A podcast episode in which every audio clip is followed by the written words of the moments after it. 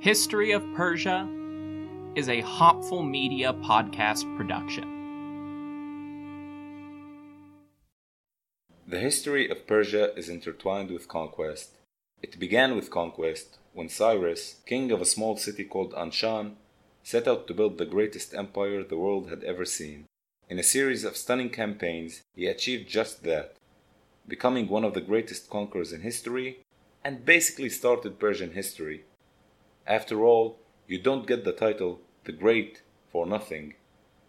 But he wouldn't be the last great Persian conqueror.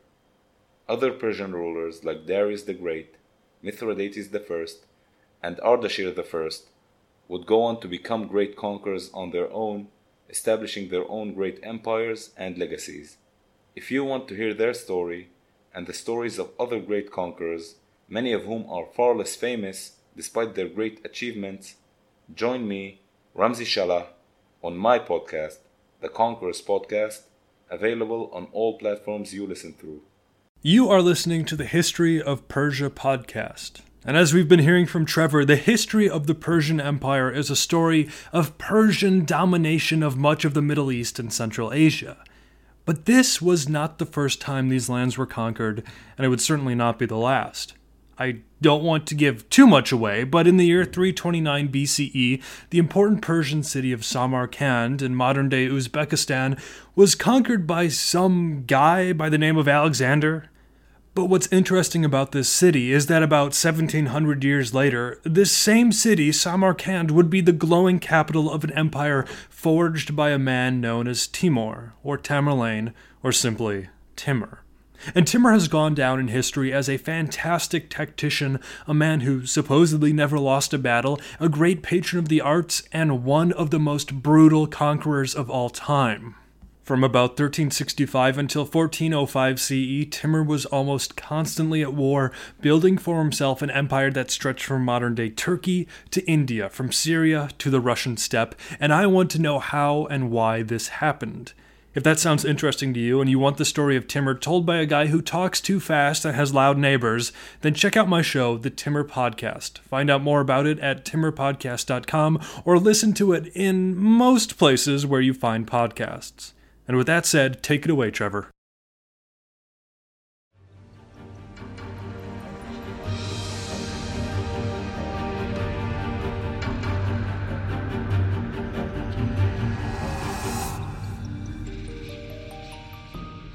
Hello, everyone. Welcome to the History of Persia. This is episode 112 King Darius Escapes. Last time, we followed Alexander the Great as he plunged ever deeper into the Persian heartland. Babylon had surrendered following the Battle of Gaugamela. Susa opened its gates without a fight. The Uxian hill tribes tried to exact tribute from Alexander only to be crushed and have Alexander exact tribute from them. Satrap Ariobarzanes held firm at the Persian gates, inflicting massive damage on the invaders in that narrow pass, but the Macedonians made it into a Persian Thermopylae, trekking through the mountains to circumvent Parsa's defenses and wipe them out from behind. After that, Tiridates, treasurer of Persepolis, turned over the grand palace of Darius the Great, only for the Macedonians to ransack the outer city and throw a five month party in the palace of Xerxes before, under unclear circumstances, they burned the entire complex to the ground. As Alexander approached Ecbatana in May of 330 BCE, Darius III realized he simply wasn't prepared for another round of pitched combat and fled, ceding the last Achaemenid royal capital to the Lord of all Asia. Satrap Orontes of Armenia returned to Van and dug in on his own, while Atropates of Media was left to surrender his satrapy to Macedon as well. Now, Darius III was a man on the run, albeit in lavish style, with the survivors of Gaugamela and some fresh Median troops traveling alongside the great king's gilded chariot. The royal court had, let's say, dwindled somewhat at this point, With satraps, generals, and nobles of all stripes either dead or deserted to Alexander's side, Darius's inner circle was something of a ragtag group. Of course, you had the king himself and the major players I've mentioned before, namely satrap Bessos of Bactria and Barsaentes of Drangiana and Arachosia. In addition to those prominent satraps, Darius also had Artabazus, the ex satrap of Hellespontine Phrygia, who had been a political hostage at court since Artaxerxes III had allowed him to return from exile in Macedon, of all places. There was also Nabarzanes, up until now apparently a prominent military official as commander of the Royal Cavalry Guard, but without a political office. There may have been others in their company, but we don't hear about them. This retreat in force was fleeing eastward, first to the ancient and sacred city of Raga in eastern Media, modern Ray within the bounds of Greater Tehran. But Alexander was on his way and closing fast. Raga was apparently not well defended enough to hold out and wait for reinforcements. So Darius had planned to buy himself some time and head for Bessus's capital, Bactra. After passing through Raga, they made for the Caspian Gates, the mountain pass south of the Caspian Sea, and the only direct route between Media and Parthia. Despite this plan, Alexander was coming up behind them even as they reached the pass itself. Even as this was happening, members of the Persian column itself were having doubts and considering abandoning Darius.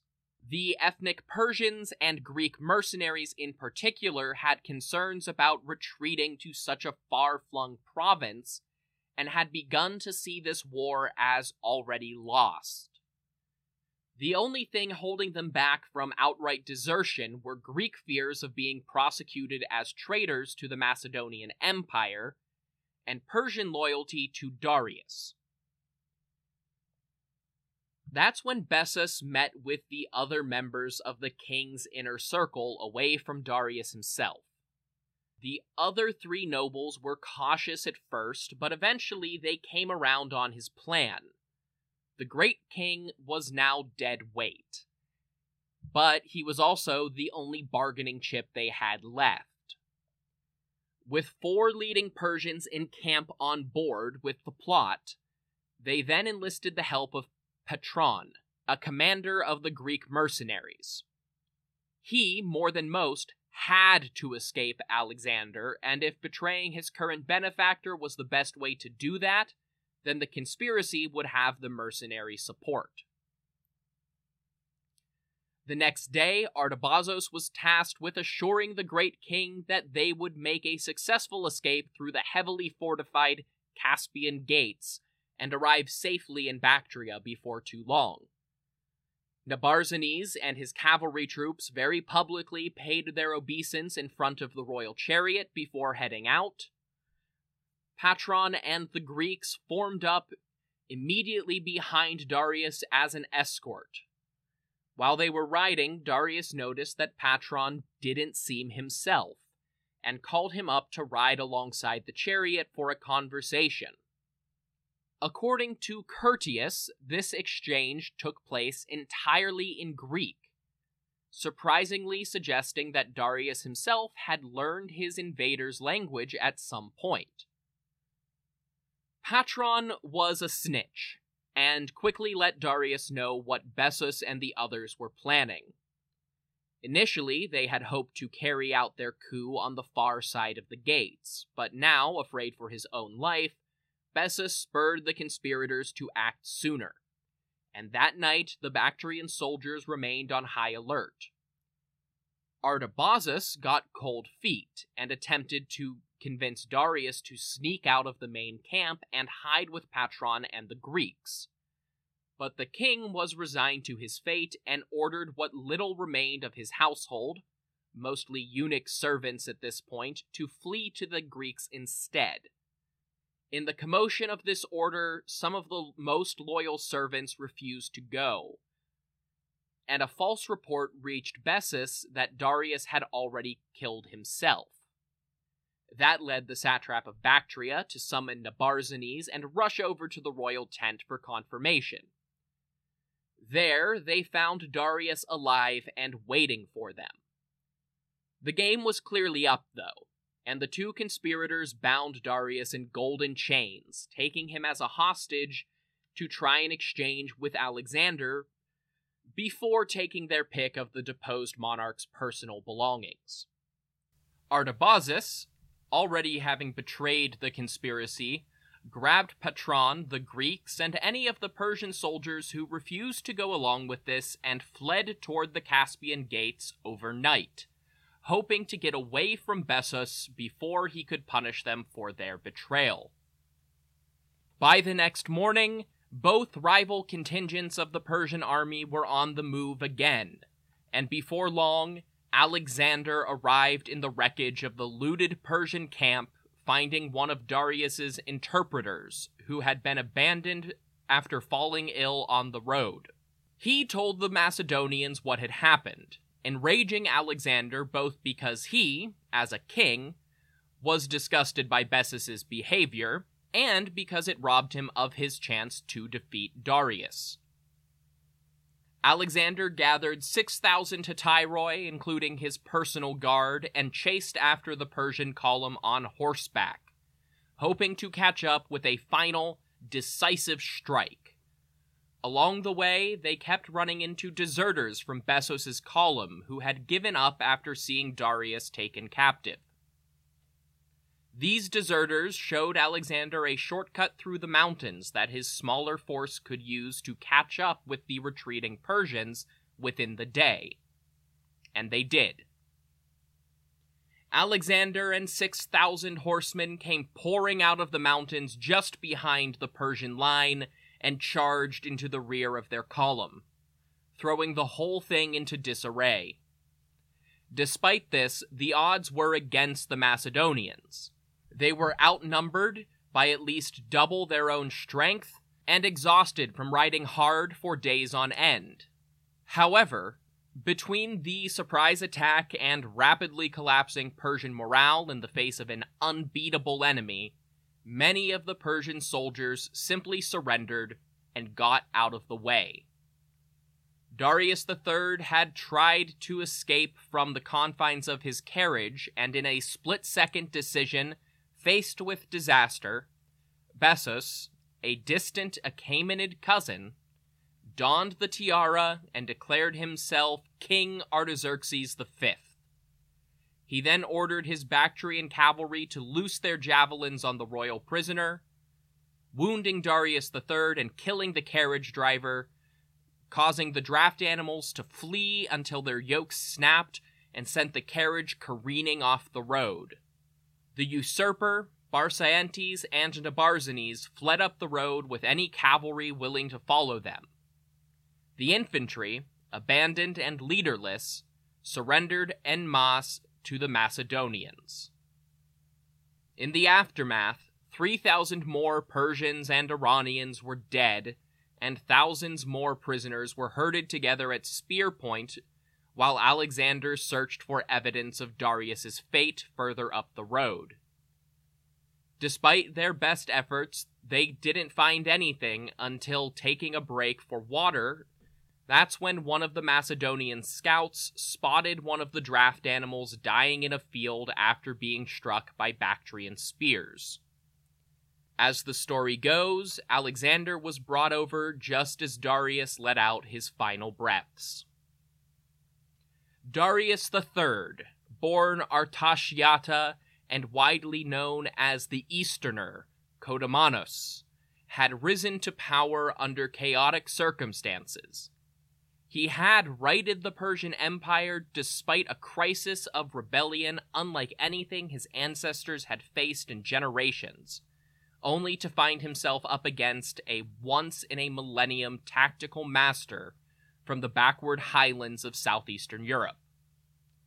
He had been the great king, king of lands, king of Persia, king of this earth far and wide, and king of kings, Kushayathia Kushayathi for just six immensely turbulent years.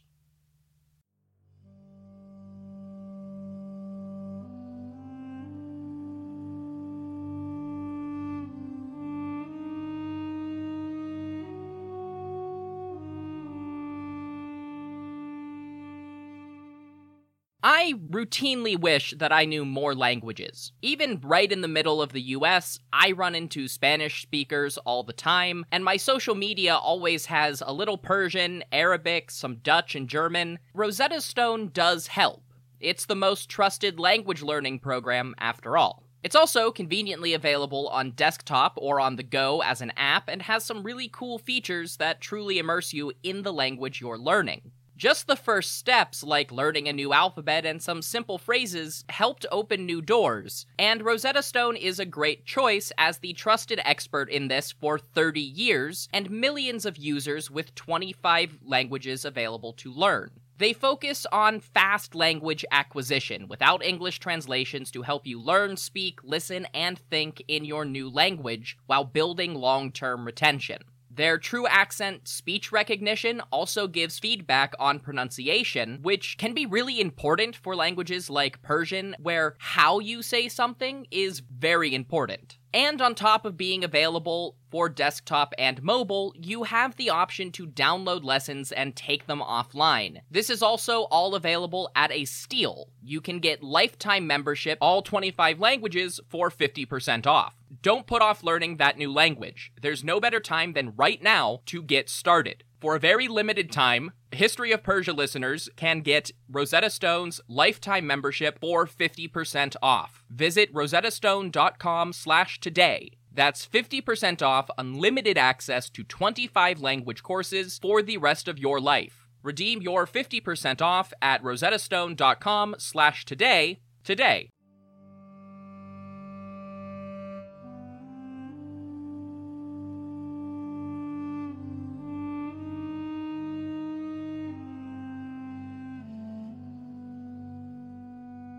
Now I am going to do something a bit unusual, even for historians that hold stalwart to Persian original terminology, and start calling the new Achaemenid king by his proper regnal name Artaxerxes V.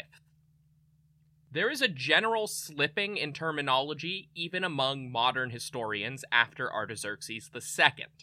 Here and there, Artaxerxes III is called Ochus, even after taking power. You're about equally likely to see Artaxerxes IV as you are to see him called Arses. Darius III recovers from this trend a little bit, but the ancient sources were still wont to call him Kodomanos, and very few sources actually documented the name Artashiata in the first place. Basically, nobody calls Bessos Artaxerxes but I will. Despite everything collapsing around him, he was still regarded as the great king by his followers, and Bactrian documents were dated to his regnal year as Artaxerxes. Alexander, equally enraged by an act of regicide and being robbed of his opportunity to properly defeat his great adversary, was forced to withdraw for the time being, going back to Raga to briefly figure out what was going on in meetings with the now numerous Persian nobles that had either joined him willingly or been captured at the Caspian Gates. Upon their return to the city, they had Darius's body embalmed and prepared for transport back to Persepolis, with every intention of entombing him in one of the royal necropolis. By now, there were many of these defected or disaffected nobles, and they were soon integrated directly into the uh, Argead court. You've got the ones we know about. Mazaces of Egypt and Mazaios of Babylon had sent their sons. Queen Mother Sisigambis, Stateira the Younger, Drypetis, Barsine, Artasa II, and her daughters. They were all there After taking the capitals and Darius's death, another of Darius's wives joined the royal women. Curtius references another Dukeshis without dropping a name, but implies that she may have been a daughter of Artaxerxes III. Atropates of Media was removed from his satrapy and replaced by a Persian who had defected, named Oxidates, so Atropates joined the court on campaign. And finally, Oxyathres, the late Darius's own brother, was now part of Alexander's entourage lower ranking women and servants who had been enslaved were now brought in to perform with traditional Iranian song and dance for the court. Persian and Iranian soldiers that had surrendered were incorporated into the army, although captured Greeks were still held as traitors. Waiting to figure out what Bessus was planning and taking stock of who was supposed to be a prisoner and who was defecting, took so long that most of the court started to enjoy themselves. It became an extended break, and this lull in the action is where the ancient sources start to heavily criticize Alexander's more debaucherous tendencies. Of course, some of that is simply because being a young man who had ascended to become the richest, most powerful, most respected, and most feared person on earth is enough to break anyone's brain down to its most hedonistic elements. That said, Arrian, Curtius, Plutarch, and all the rest attribute Alexander's descent into constant drunken partying to a different cause. They say it was him going native, so to speak. Of course, a large part of this has to do with plain old Greek chauvinism that accused the Persians and really all West Asians of being lecherous of feet and addicted to luxury. According to them, Alexander was falling prey to their corrupting nature. Even exaggerated, though, many of the general claims they make about this point in Alexander's career are so consistent that there must be some truth to them the Lord of all Asia had started to act the part of King of Kings, even if he never formally took that title. He donned Persian dress and encouraged or even forced his Macedonian courtiers to do the same. He reveled in how the Persians prostrated themselves on the ground in reverence to royalty, a rite that the Greeks historically reserved for the gods and how his new subjects averted their eyes out of respect for royal privacy. They feasted on Persian food and wine. Naturally, that's what they had available. But the pleasure Alexander took in this was disgusting to his more staunchly traditional officers, particularly those elder veterans of Philip II's campaigns. Still, he was the greatest king and warlord any of them had ever seen, and they dared not challenge him or his orders in the open. So before too long, the full complement of this Greco Perso Macedonian army pulled itself together, set down their wineskins, and got into marching formation once again. All except Parmenion, who was left behind as Alexander's overseer in Media. Up they went through the Caspian gates and into Parthia. Once again, they were heading into uncertain territory. The intelligence maintained that Artaxerxes V and Barsaentes were headed to their home territories to regroup, but it was unclear what existence they should expect from the other satrapies. The army passed through Parthia, once the seat of the likes of Hystaspes, father of Darius the Great, wholly unopposed. In fact, when they reached the city that the Greeks knew as Hekatompylos, the city of a hundred gates, now known as Kumis, they found it open. Apparently, Artaxerxes V had named Nabarzanes the new satrap of Hyrcania, and Phrataphernes, the satrap of Parthia, had fled north with him to escape the oncoming Greek barrage. Hekatompylos was also where the trouble started for the Macedonian soldiers. a rumor swept through camp that must have been fueled by pure hopes and dreams, since its contents seem entirely unbelievable. Word among the Macedonian infantry was that Alexander was now satisfied and ready to go back to Macedon. The Phalangites started packing up their gear and getting ready for that return trip to their king's absolute horror. He summoned his generals to talk with their soldiers and made a big public speech about the strength and perseverance of Macedon, promising to leave another round of veterans behind as a garrison and restock with local recruits. But the underlying message was clear. They were not done until Alexander ruled everything that Darius the Great once had. As they prepared to advance into Hyrcania, Alexander received a letter from Phrataphernes and Nabarzanes, voicing their intent to surrender. They met with Alexander at the Hyrcanian capital of Zadracarta and turned themselves in along with most of southern Hyrcania. Various regional governors had to be replaced or reconfirmed and supplied with a Macedonian officer who acted as a sort of king's eye for Alexander.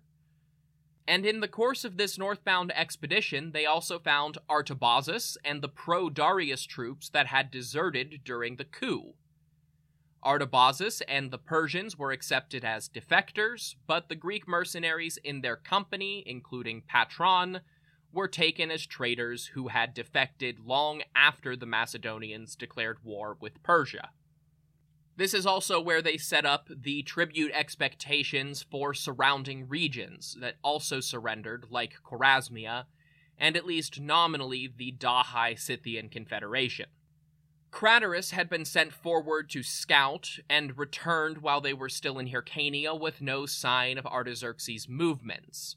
So they marched east into the provinces of Margiana and Aria, both of which were hostile and the Margians in particular were governed directly by Bactria, and therefore Artaxerxes V himself.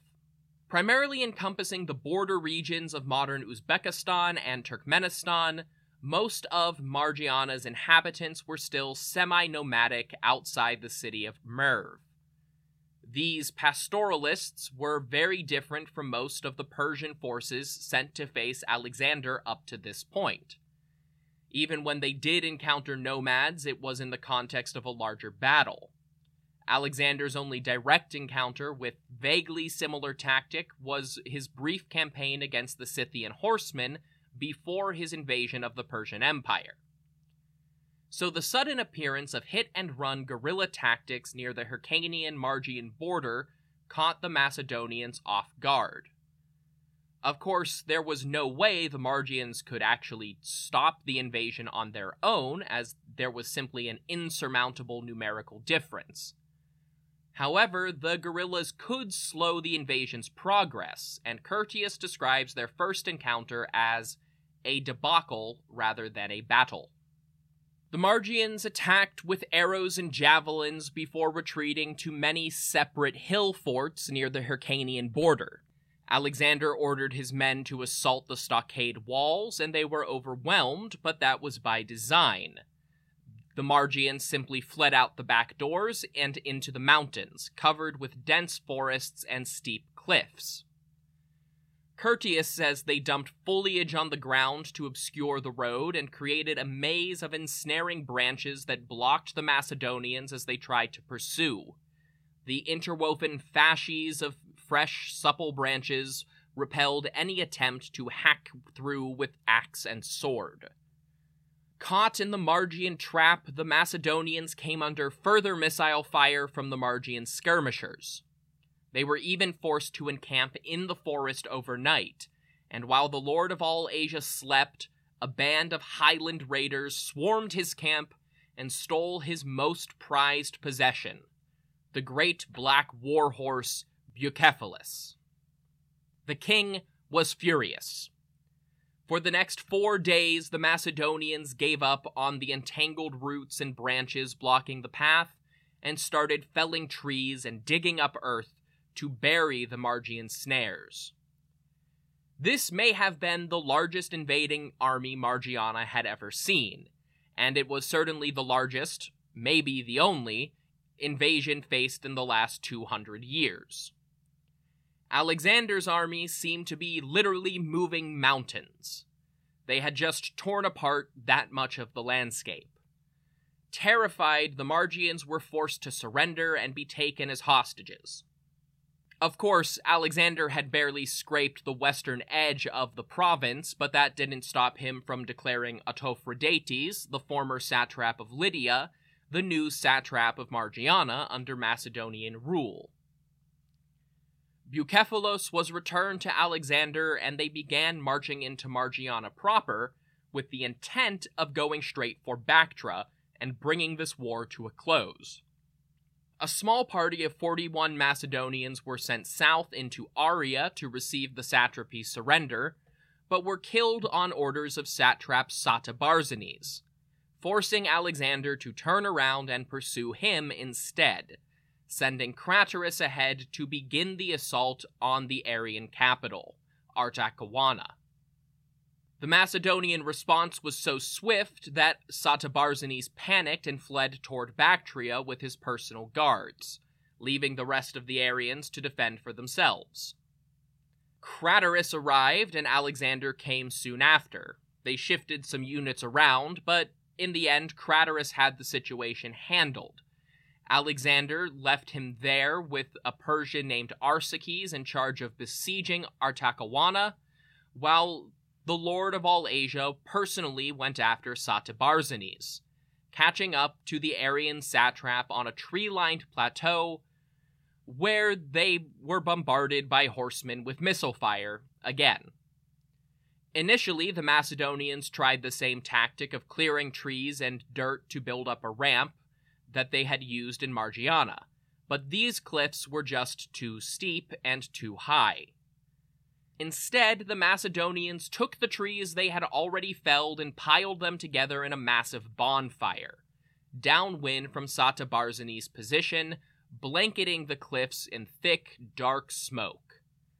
Ash and sparks drifted over, and the suffocating fumes and heat overwhelmed the Arians. The fire went wild, spreading onto the cliff and pinning the defenders in place. Some leapt off the edge, some fought until Macedonian arrows caught them, some were captured alive, if just barely.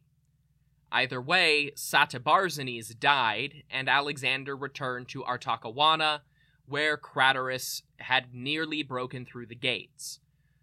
But the commander deferred to his king and allowed Alexander the honor of leading their way through the breach. Even now, thousands of miles from home, the Macedonian supply line still stretched all the way back to Europe, and fresh recruits from Greece, Thrace, and Lydia caught up with them as they were preparing to leave Artacauna.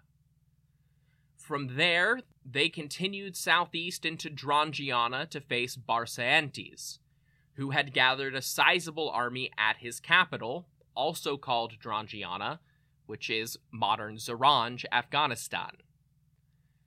However, the satrap was not prepared for battle yet, so he too fled, leaving his army confused and without direction.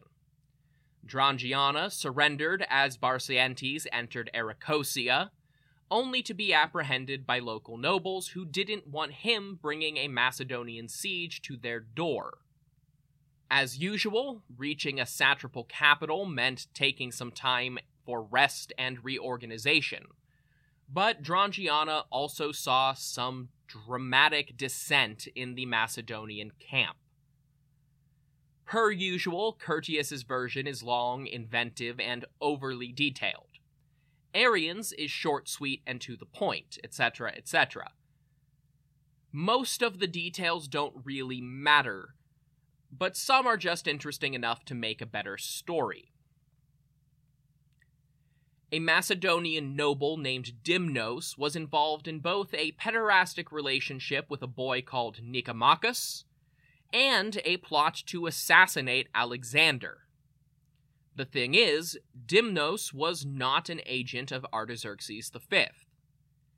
Many of the Macedonian nobles had enough of Alexandrian ambition. The king of Macedon was now too much the lord of all Asia, too debauched, too drunk with power and wine, and too far from home. In the course of Dimnos's abuse, Nicomachus learned about the plot and several of the conspirators, so he reported it to Kebalinos, another noble. But he too was tangentially associated with the coup. After two days, Kebalinos decided better of it and went to another noble, Metron, who took it upon himself to incarcerate Kebalinos for his involvement, tying him up in the city armory before going to Alexander. The king sent men to arrest Dimnos and retrieve Kebalinos for questioning.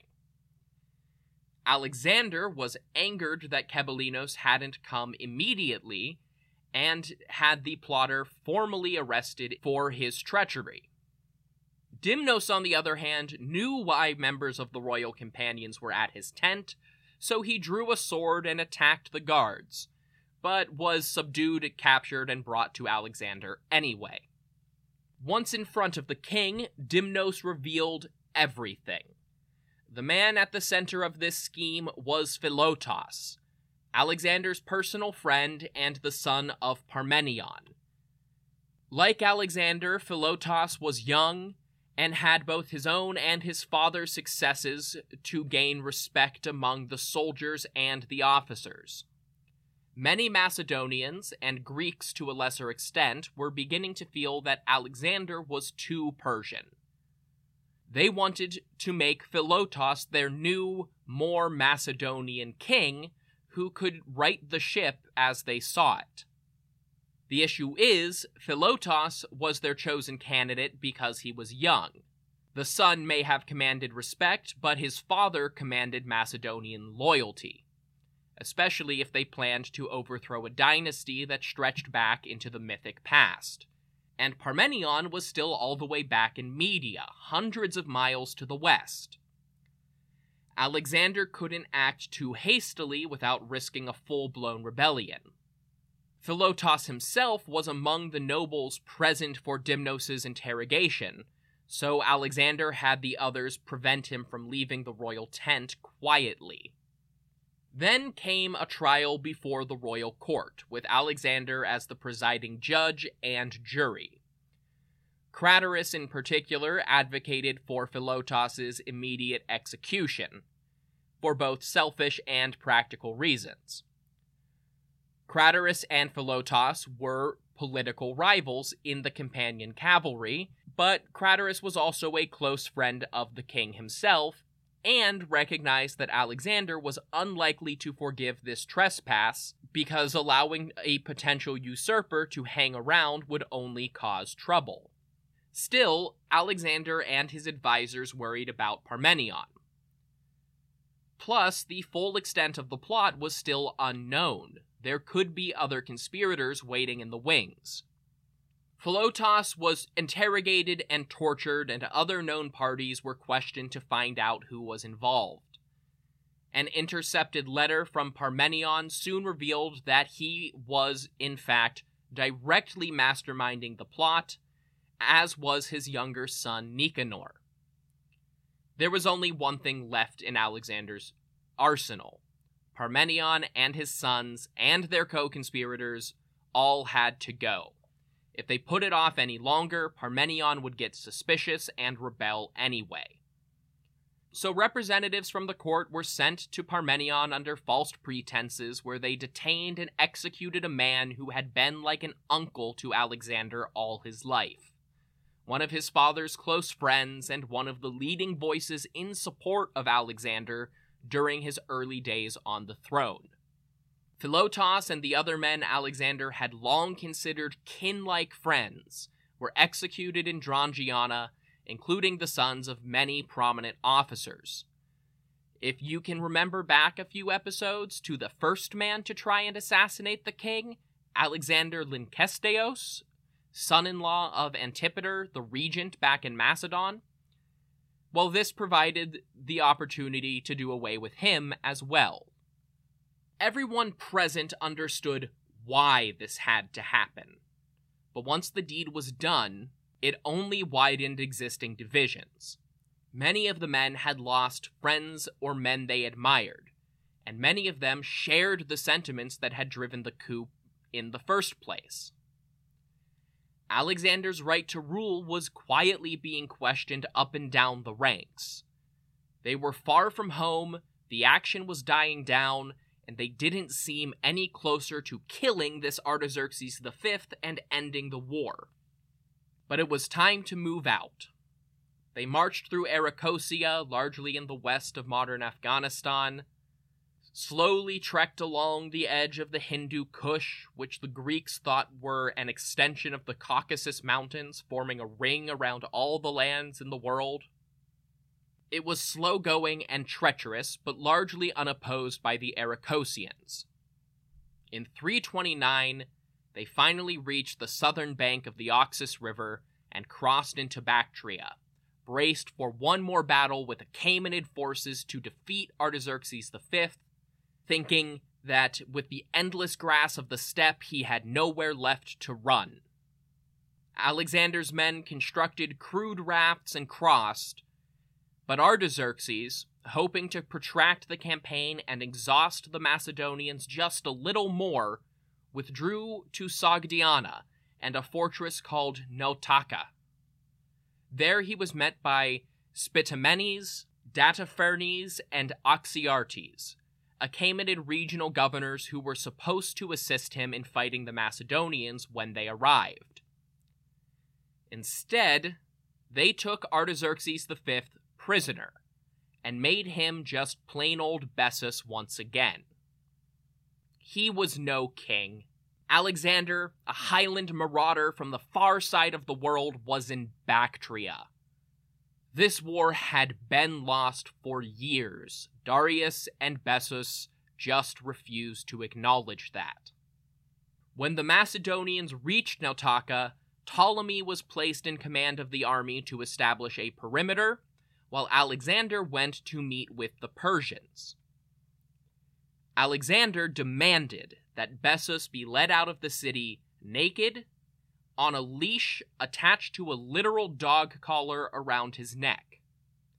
Spitamenes and Dataphernes allowed this, and Bessus was brought to Alexander in truly humiliating fashion. There, the lord of all Asia interrogated the former great king and asked why he had betrayed Darius III. Bessus replied that it was not his decision alone, but made in council with other nobles in hopes of securing Alexander's favor and saving their own lives. They had realized the high opinion Alexander reserved for royalty all too late. Alexander ordered his men to flog the regicidal traitor, and with each lash of the whip, the king demanded that his defeated foe repeat his motives for killing Darius. When Bessus was bleeding and near death, Alexander relented and had him shipped off to Bactra for an ignoble crucifixion. Bessus had been King Artaxerxes V and claimed to be the great king, rightful king of Persia and pharaoh of Egypt, king of lands, king of this earth far and wide, and even King of Kings for just under one year. He was the last of the Achaemenids and the last man to claim many of those titles, including Kushiathia, Kushiathi Yanam. And thus, the Achaemenid dynasty was broken, not with a bang, but with a whimper. Until next time. If you want more information about this podcast, you can go to historyofpersiapodcast.com. That's where you will find my bibliography, the Achaemenid family tree, and plenty of other things, including the support page, to financially support this project. There are all sorts of ways to do that, but most importantly, there's patreon.com slash history of Persia. You can sign up for a monthly subscription ranging from $1 to $20 and access to things like ad-free listening, bonus episodes, and discounted merchandise. Even if you don't want to subscribe, you can also visit the show's store, either through historyofpersiapodcast.com or historyofpersia.launchcart.com. You can also support this show for free by leaving a rating or review on your podcast app of choice. I always love to see your feedback, but even better than that, tell your friends to listen to the History of Persia.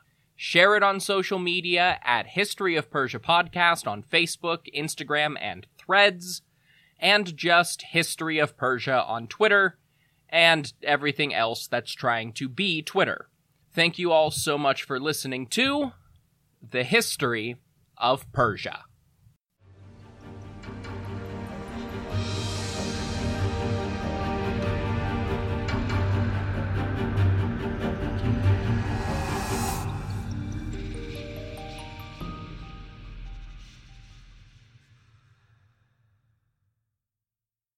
Prescription products require completion of an online medication consultation with an independent healthcare provider through the LifeMD platform and are only available if prescribed. Subscription required. Individual results may vary. Additional restrictions apply at lifemd.com. Read all warnings before using GLP 1s. Side effects may include a risk of thyroid C cell tumors. Do not use GLP 1s if you or your family have a history of thyroid cancer. If you've struggled for years to lose weight and have given up hope, did you know you can now access GLP 1 prescription medications through LifeMD? LifeMD is now offering eligible patients online access to GLP 1s, the breakthrough prescription medication that can help you lose body fat and weight. Listen to what people are saying. You just take your shot. It doesn't feel like you're on a diet. What I wasn't expecting it to do was to shut off the food noise. This was life altering. And if I can do it, I feel like anybody can do it. And here's the best part your insurance may cover 100% of the cost of your medication. So go to trylifemd.com to have your eligibility checked right now. Get started today at trylifemd.com. That's T R Y L I F E M D.com. When you need mealtime inspiration, it's worth shopping Kroger, where you'll find over 30,000 mouthwatering choices that excite your inner foodie. And no matter what tasty choice you make, you'll enjoy our everyday low prices, plus extra ways to save, like digital coupons worth over $600 each week. You can also save up to $1 off per gallon at the pump with fuel points. More savings and more inspiring flavors make shopping Kroger worth it every time. Kroger, fresh for everyone. Fuel restrictions apply.